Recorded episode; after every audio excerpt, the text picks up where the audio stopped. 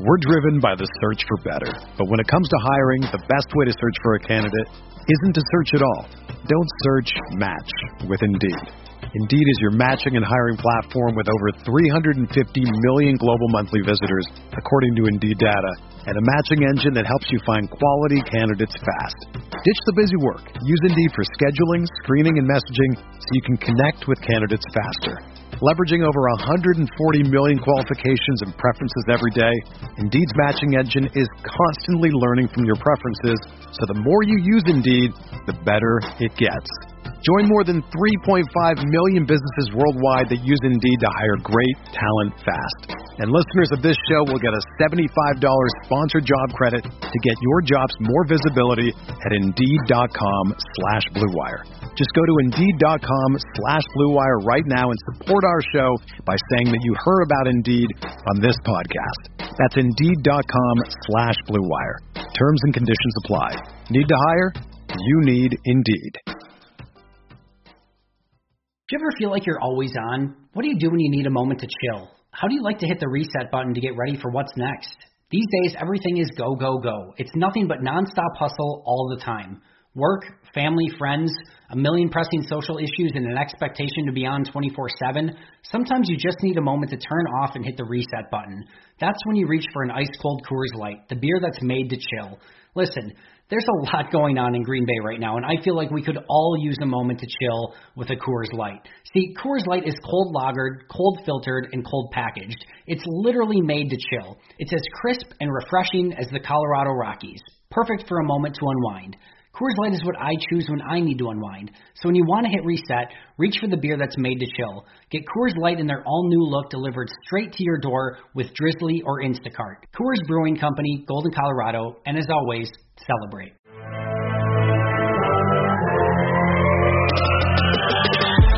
Twenty minutes a day, 365 days a year. This is the Pack-A-Day Podcast. What is up, Green Bay Packers fans? Welcome back to another edition of the Pack-A-Day Podcast. I am your host, Jacob Morley, and I am joined today by a very special guest, someone that this actually seems supernatural because we do a ton of podcasting together, but I don't know if you've ever been on this podcast. Kent Swanson from Arrowhead Pride is here tonight or today, whenever you're listening to it, but he's going to join us today. We're going to talk a little bit of Packers draft. If you don't know about Kent, Kent and I actually write together for Arrowhead Pride, and we do a draft guide every year. So Kent is kind of the quarterback whisperer of that group, and I'll let you talk about it, Kent. But Kent, we're happy to have you, and welcome to the Pack-A-Day Podcast. How are you, man? Well, I'm good. I was better until you totally forgot that I've been on your show before. So this was like 2 years ago. Thanks a lot. I really appreciate you remembering me, buddy, but that's okay. No, I'm really excited to be here. I'm excited to be back, Jacob. I love my time talking on the Pack-A-Day Podcast. I wish Ross was here. I haven't talked to him since the combine. That would have been fun to have him on too. So, but it's all right. Yeah, Ross. I thought Ross was good to go, but he is on vacation with all of his kids, and he told me he's at an indoor water park. So I guess they don't have Wi-Fi there. I think he didn't want to talk to us. I think he didn't want to talk to me, and I'm gonna have to slide into his DMs later and have a talk with him. That's fair. That's fair. Well, so Kent is an interesting guy to have on the podcast, and he's someone that I really wanted to get on here even sooner. I know we're pretty far removed from the draft, and in fact, it seems like the draft was like 10 years ago. But I've been doing this with Kent for a while, and obviously the Packers took Jordan Love this year, and we're going to spend a lot of time talking about Jordan Love. And I think it's fun to get, an outsider's perspective on Jordan Love, someone that's really got nothing connected to him at all. Because even us as Packers fans, it's a little bit diluted once you start talking to people now. So Kent, wrote up his report for the KC draft guide. But on top of that, I want to point out too that Kent is someone that, as a Chiefs fan, obviously he's a really big Patrick Mahomes fan, but I can vouch for this and say that even before the Chiefs took Patrick Mahomes, you were all in on that guy. That was someone that you were very excited about, And I tweeted actually the video of when of your reaction when the Chiefs took Patrick Mahomes. And basically everything that you thought about Pat has come to fruition, if not more. I mean, to be quite honest, I don't think anyone could really expect what is come to be of the Patrick Mahomes experiment in Kansas City. I mean, he's truly remarkable to watch and just doing things that are absolutely unprecedented in the NFL. So when we talk about Jordan Love today, obviously we're going to maybe compare him, some aspects of him to Patrick Mahomes, but to compare him to Patrick Mahomes, even as a Packers fan, that's a pretty wild thing to do right now. But Kent, what were some things, just to kind of go back to that draft and when was it, like 2018? 2017, leading up to that draft. What were some things that you saw in the young Patrick Mahomes that made you just really excited about him? Yeah, I mean, I think the things that really stood out to me, like obviously arm talent, like some of the things that he's able to do and just throw athletically, like there's just not many guys that are able to do that. And there's a difference between having arm talent, having arm strength, and being able to utilize that with the athleticism that he has, being able to throw from any kind of platform whatsoever. So you like that. I thought he saw the field extremely well, and that's undoubtedly translated.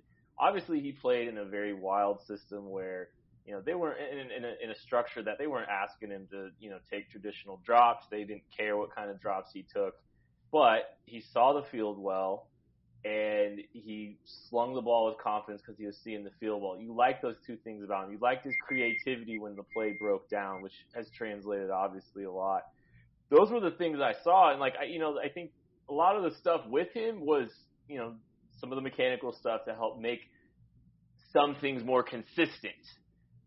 Those are the kind of things that I thought were fixable. And it turns out they were. And, you know, for him to reach his ceiling, he had to work really hard on some of the baseline stuff. But once that baseline became a little bit more instinctual for him, everything else took over. The natural ability took over.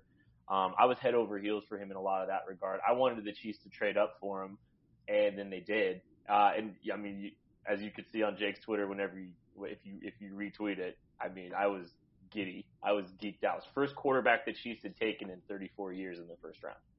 And he just turns out to be the most freakish guy in his years of all time.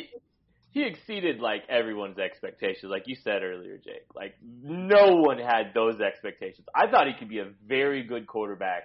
I thought he could be a quarterback good enough to win a Super Bowl. I did not expect this. But I love the player. No one thought that. Well, and to kind of put it in perspective for Packers fans, think like the Bears. You know, like, The Chiefs weren't that bad. The Chiefs have actually had decent quarterback play, but they haven't ever had just a dude like Pat, and now they have the biggest dude in the NFL right now. So it's kind of like all those years like occurred, and it's like you paid it up, and it's like now coming to fruition, and it's like karma, you know. So it makes me a little bit scared. Like if that's the case, like what are the Bears going to end up with eventually? They're probably going to wind up with Trevor Lawrence next year or something crazy like that. That's what's going to happen. I think you meant Trey Lance. No. So you talked about Pat and you talked about some of his intangibles. When you watched Jordan Love this year, what were some things in your mind that you maybe could say, hey, these guys both have similar talent in this regard? Or maybe they don't, you know, maybe they're really far apart. Like this is a Packers podcast, but I want your unfiltered, you know, opinion on Jordan Love. And I know it's tough to compare now and you have to go back and say like, okay, thinking of Patrick Mahomes as a prospect, you know, like you just said, you think Patrick Mahomes could be a really good quarterback, a Super Bowl winning quarterback. Do you see any of that in the young Jordan Love? Yeah, I think I see him like a tier below that. Like I do think that the ceiling of Jordan Love is a Super Bowl quarterback. I undoubtedly believe that. I think it's going to be a little bit more challenging for him to reach his ceiling than it was for a guy like Patrick Mahomes. But I do really like this player. I think it's a very worthy swing at the quarterback position, even though Aaron Rodgers is still on the roster. Investing in the quarterback is never going to be a bad idea to me, especially when you have a guy that you can develop with the kind of ceiling that Jordan Love has. And I love the ceiling of Jordan Love. And, you know, we've talked about this before. I mean, you saw where I had him in the draft guide. I had a real strong round 2 grade on him, which basically means he's a first-round quarterback, how our system works. I liked the player. I think he got dropped in a really, really good situation for him to develop without any kind of pressure to play immediately. And, you know, the highs of this kid, I would be excited. I really feel bad that you guys don't get to have training camp in Green Bay this year, that you're not getting to see him slinging the ball around the field, because it's going to be impressive. Watching him and Aaron throw the football that's got to be as fun of a 1-2 punch in the National Football League as you're going to see as far as training camp is concerned. Yeah, you know, they both can sling it. And, you know, to hit kind of your plot, because we're in the DMs all the time talking, and I remember when before the draft, we were talking about Love, and like, well, where are good spots for him? And we all were kind of like, New Orleans would be really fun. That'd be a really fun spot for him to land because he could sit behind Drew Brees. And so my first initial reaction when the Packers took him was like, what? But then kind of remind myself, well, if I thought New Orleans was a good landing spot for him, then so is Green Bay. You know, he is in a good spot where he's going to have every opportunity to succeed. I think you say it, I'm looking at your write-up of him right now, and we can talk about some of that stuff. But that is definitely something you say, like, he's not ready to play right now. If he was thrown out there his rookie year, I would not feel very confident about him. But one thing that you hit up on it already a little bit, but something that I think is a really interesting trait about Jordan Love, and, you know, this is something Pat has, this is something Aaron has, and you said, you know, there's a difference between arm talent and arm strength. Yeah. Can you touch on that a little bit, and especially in regards to like a Jordan Love? Sure. Like, Ryan Mallett had a cannon, guys. I mean, you know, like we've seen that dude grip it and rip it. Like, guys like Ryan Mallett are big statues back there that, you know, if their things are on time, in rhythm, when his big clunky drop gets to be completed and there's no one at his feet, he can sling the ball around the field. Well, Jordan Love, things don't have to be perfect for him to throw. And arm talent and that ability to throw athletically is so vital in the National Football League. It's got to continually be, as every year as this thing, as the NFL changes, is going to be a more coveted trait than ever before. Throwing athletically, throwing on the run, throwing out of structure when things are going wrong. Jordan Love can do that. And he can do that and stretch the field in that regard different than a lot of other quarterbacks. I mean, the guy you have starting week 1 this year, Aaron Rodgers, same kind of thing. That's a very coveted trait. And I think the teams that build around that plan to have that want to have that trait as part of, you know, the quarterbacks that they envision, are the ones that are going to wind up being successful because, you know, especially with offensive line play getting a little bit more challenging to find, harder to develop, your quarterback's going to have to get your team out of trouble.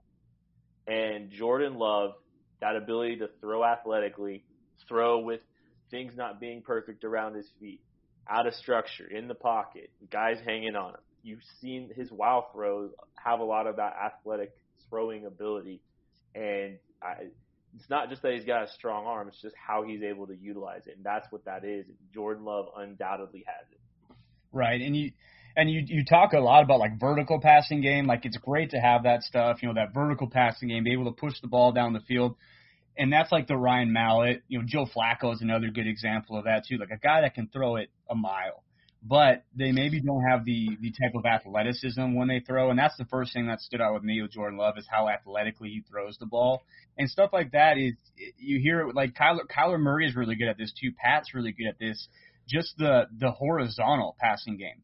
And you might think, well, anybody can do the horizontal passing game. And it's like, yes, they can, but the ability to catch and release so quickly like that, almost like – you know, you hear the analogy all the time, like a second baseman – or a shortstop, right, you know, rolling double play. You know, that's the ability that Aaron's had, that Love is going to have, that Pat has, that makes that horizontal passing game that much better. Because if you get the ball in your playmaker's hands, you know, a quarter of a second, a half second earlier than usual, that's a long time in the NFL. You know, that's time to get your eyes down the field and get a little bit of momentum going. So that type of stuff is what excites me as well. And you could speak to this too. That's really, you know, how Andy built that offense around Pat, right? Especially right away, which is also what's terrifying about Pat, because in his rookie year, he was doing a lot of stuff like that. That was simple, but his arm made it just so it was like a cheat code, you know? Yeah. And so it's stuff like that that excites me about Love. So it'll be really interesting to watch him develop probably in 2021. Get a chance to do that. So that kind of sucks, but we'll move on from Love. I just thought it'd be interesting to talk to you just because, you know, Jordan Love is the type of guy that some people do throw that Patrick Mahomes comparison around. Like I said, which is, I think that's a little bit wild. But Jake, when you look at the raw, did you tell him the comp we had in the KC draft guide for Jordan Love?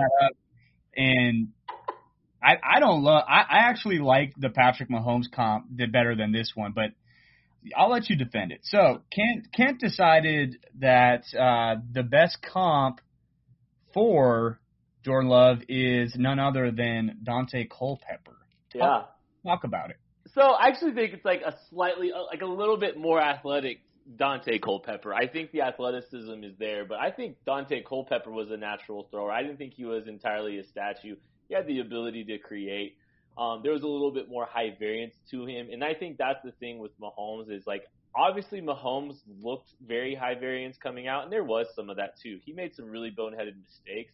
I think the process to generate those mistakes is a little different than Jordan Love's. I think, you know, like Jordan Love, he'll stare some guys down a little bit too much. He'll get in trouble with some of that kind of stuff. And so those kind of things kind of endeared me to maybe a Daunte Culpepper. This was a very difficult – this is one of the toughest comps. I think this was one of the last comps I put in because we went and debated a lot of different stuff about him. I think the variance – but, you know, between what Jordan Love can and can't be is pretty high and pretty vast.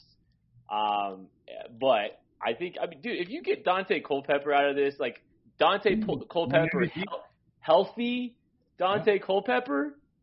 He's an MVP. He won an MVP. Yeah. Like, I mean, come on. I'm not upset. I just think, dude, Daunte Culpepper was like 280. He was huge. I know. And that's what, like I said. He had little baby hands too. So like that. More athletic Daunte Culpepper. The place Pat has baby hands too, though. So Pat did have baby hands. That's right. But yeah, so I don't know. Yeah, so a healthy Daunte Culpepper, sure. Athletic, a little bit more athletic. Like we just didn't put the words more athletic. So athletic though. That's the thing. The fit, not fat, athletic version of Daunte Culpepper. Yeah, okay, yeah, whatever. I mean, the thing about comps is if you want to peek behind the curtain a little bit of people that do comps for their draft guides, that's like my least favorite part. It's the worst. It's so hard. And people hold it to such a high standard. Like I'm ridiculing you right now for just – I know.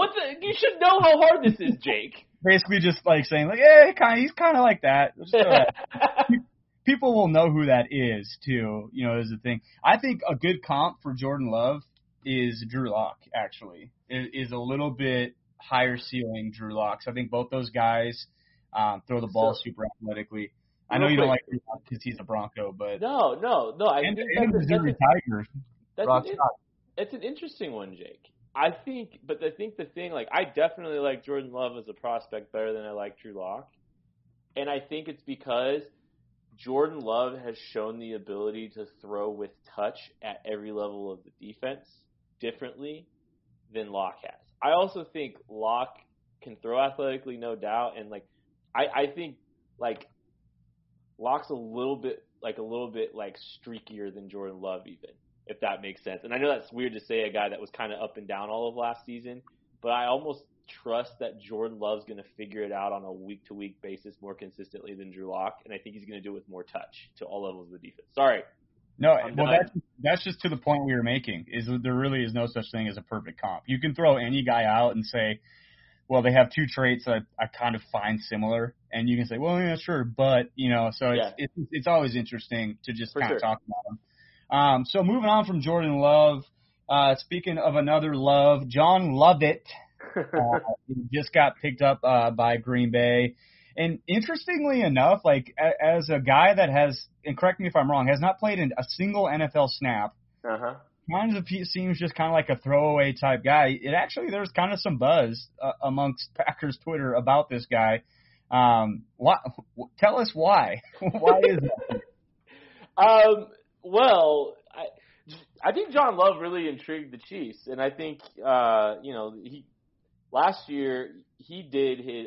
You start with the story. He did his pro day with one arm because he still hadn't come back from like a broken hand, so he's out there. He's running multiple positions. He's lining up in the backfield. He's showing his ability to run routes. He's got this great story there with the backstory of like a guy that just is kind of trying to make his own way and doing whatever it takes. Like that's the kind of football character you want. John Lovett was a quarterback for a while there at Princeton. He moved to like an H-back type role. He showed a lot of versatility. There's just a lot of intriguing things to that he possesses as a football player. He's a unique guy. He's, if you want to call him a Kyle Juszczyk type, even the Ivy League, the Ivy League stuff going on. I don't think, obviously he's not that guy yet, but I think there are some things that you see in his game that make you think that maybe he could be, especially since he's just learning, the fullback position. So I understand why, especially, if the Packers are really going to try to play more 21 personnel, if Josiah Deguara is getting time in the backfield, John Lovett is good insurance on him or a good developmental type player. This could be one of the most perfect situations for him to develop because, a fullback H type player seems like this is one of the few places that he could actually see the field. Yeah. And, Gutekunst came out and said too, that they were really interested in him last year as well.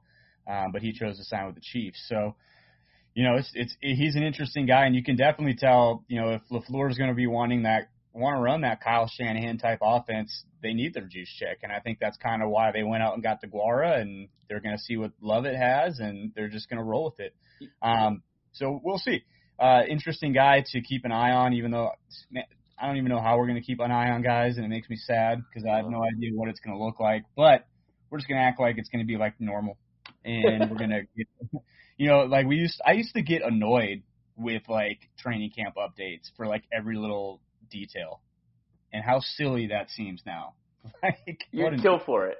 Yeah. But okay, so moving on from that, so we cover the draft at Arrowhead Pride, and so this is kind of fun for me as well because I come on the AP Draft Show and it's Chiefs, and it's a lot of fun. But we don't get to talk about the Packers very much. So the Packers had an interesting draft this year, to say the least. I was going to make a joke, but it's mean. So give me your favorite pick from the Packers 2020 draft class, and then also your least favorite pick. My favorite is Jordan Love. Like, I know we've spent a lot of time talking about him. I'm sorry. I have to go with Jordan Love here. I can't really deviate too far because I don't really love anything else about this draft class.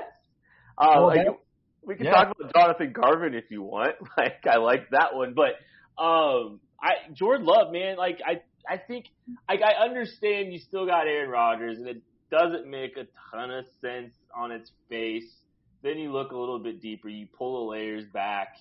Maybe there is a little bit of a power struggle there that's potentially boiling over, sooner rather than later, and in investing in the most important position in sports is never a bad thing. And this is a great situation for him.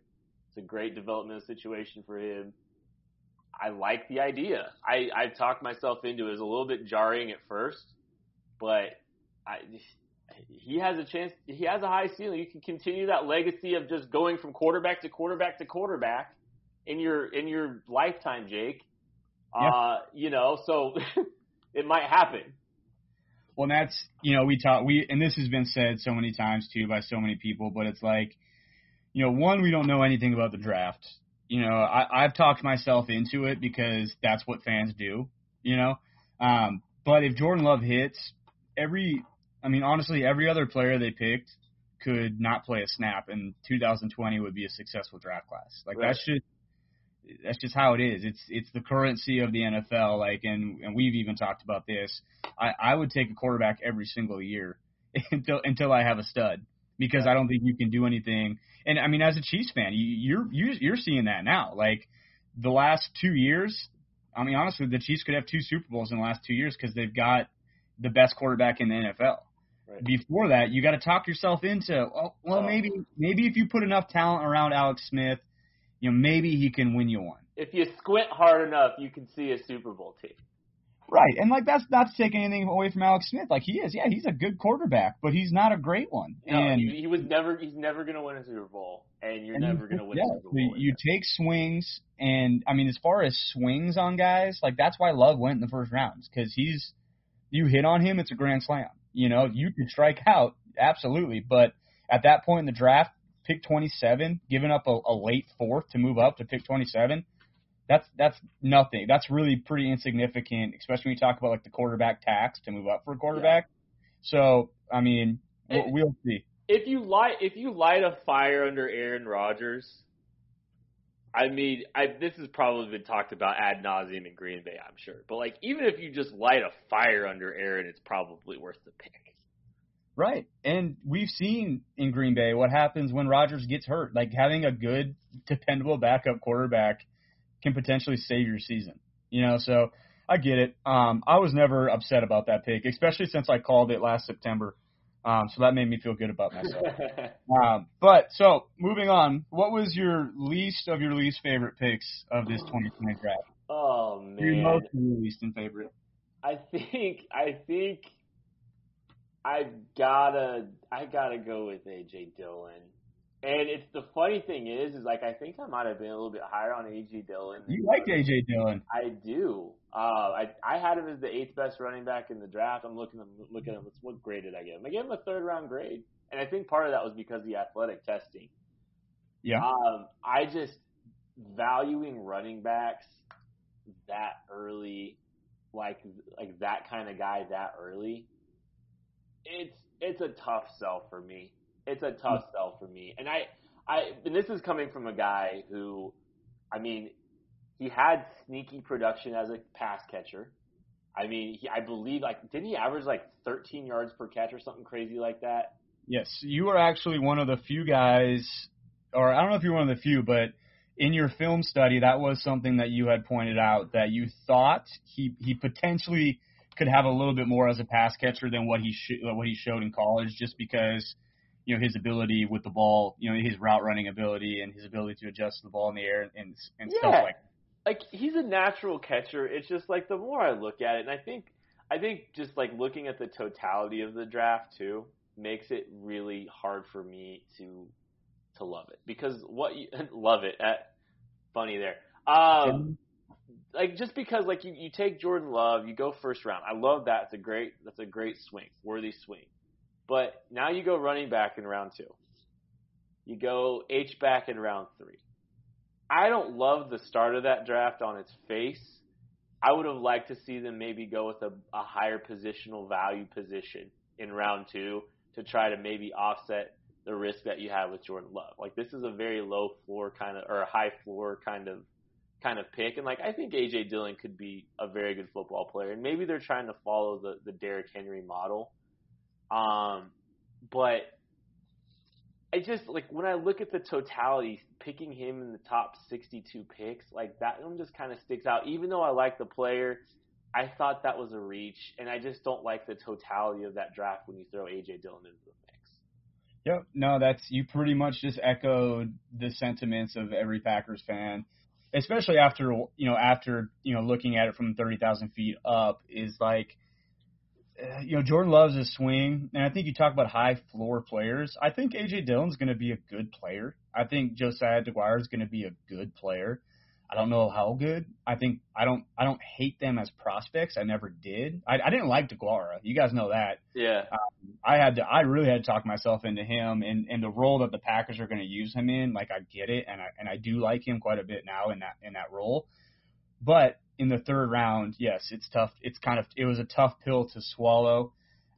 But that's the beauty of the draft, man, is you never know, and you can really talk yourself into just about anything.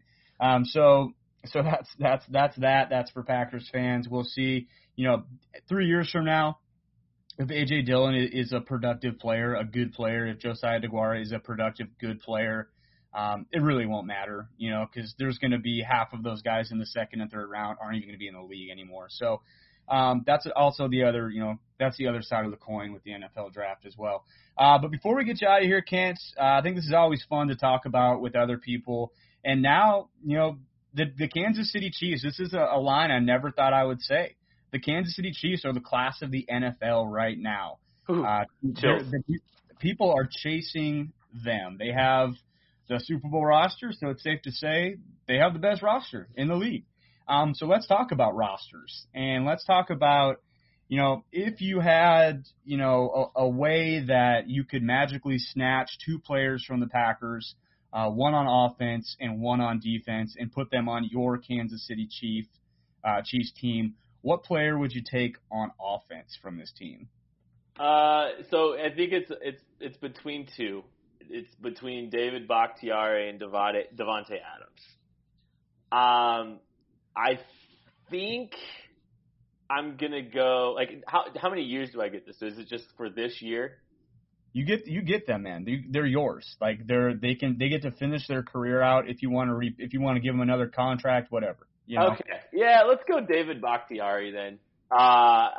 Just because I think there's about to be a lot of influx along the offensive line for this team, and Davante Adams, I would love to throw him in there.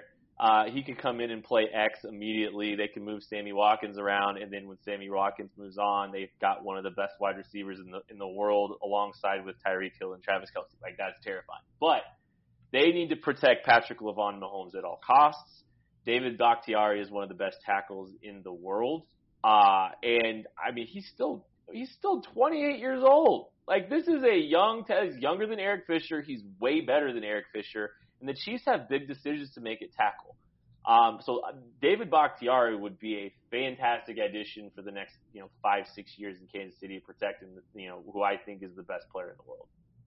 Yeah, that's actually, if I were doing the same exercise, I think you pretty much laid it out exactly how I would have. Devontae would be a blast to watch in that offense. Him and Tyreek, they would complement each other terrifyingly well. Mm-hmm. But you gotta keep Pat upright. And right now he's got enough weapons. But D-Bach he's gonna keep him clean. And to pair him with Mitchell Schwartz too would be. Yep. That's not even fair. Same question now for this Kansas City Chiefs team for their defense. Ooh. Give me Jaire Alexander. The Chiefs have not spent much of anything at cornerback in Brett Veach's tenure. They have not spent a day one or day two pick at cornerback. They have not spent more than a few $1 million on a free agent cornerback. They have very minimally invested, and I think Jaire Alexander is one of the best cornerbacks in football. And this is not just me trying to stand on one of my draft takes, because me and Jake, we both have receipts on Jaire Alexander and how much we loved him as a player.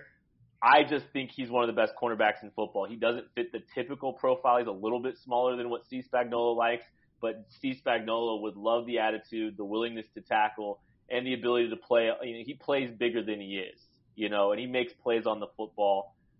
Give me Jaire Alexander, 10 times out of 10, even though I know you've got great defensive line. The Chiefs have some defensive linemen too, but a very obvious need at cornerback.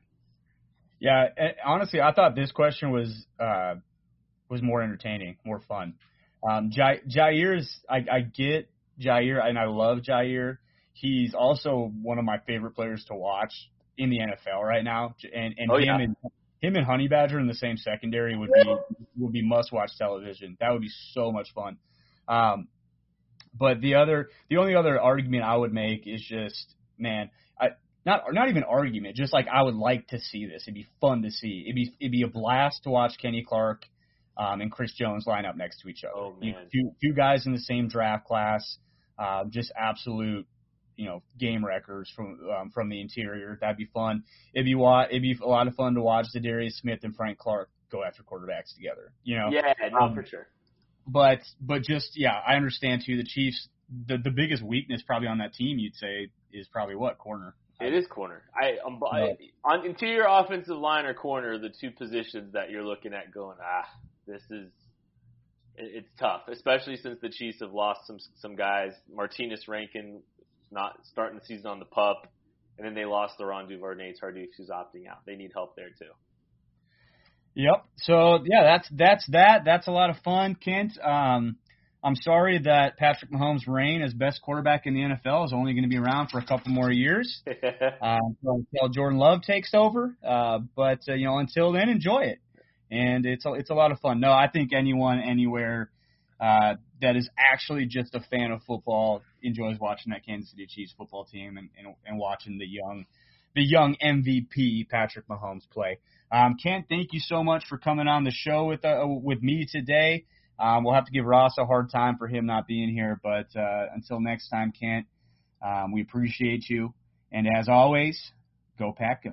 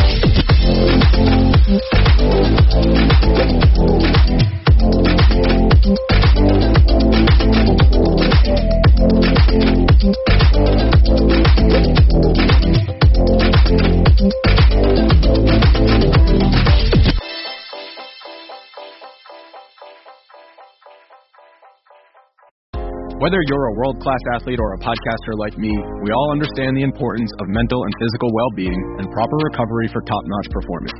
That's why I'm excited that Unified Healing is sponsoring podcasts on the Blue Wire Network. Unified Healing is a new and super innovative global network of wellness centers powered by Energy Enhancement System, or EE System. If you haven't heard of the EE System yet, then you'll want to listen up.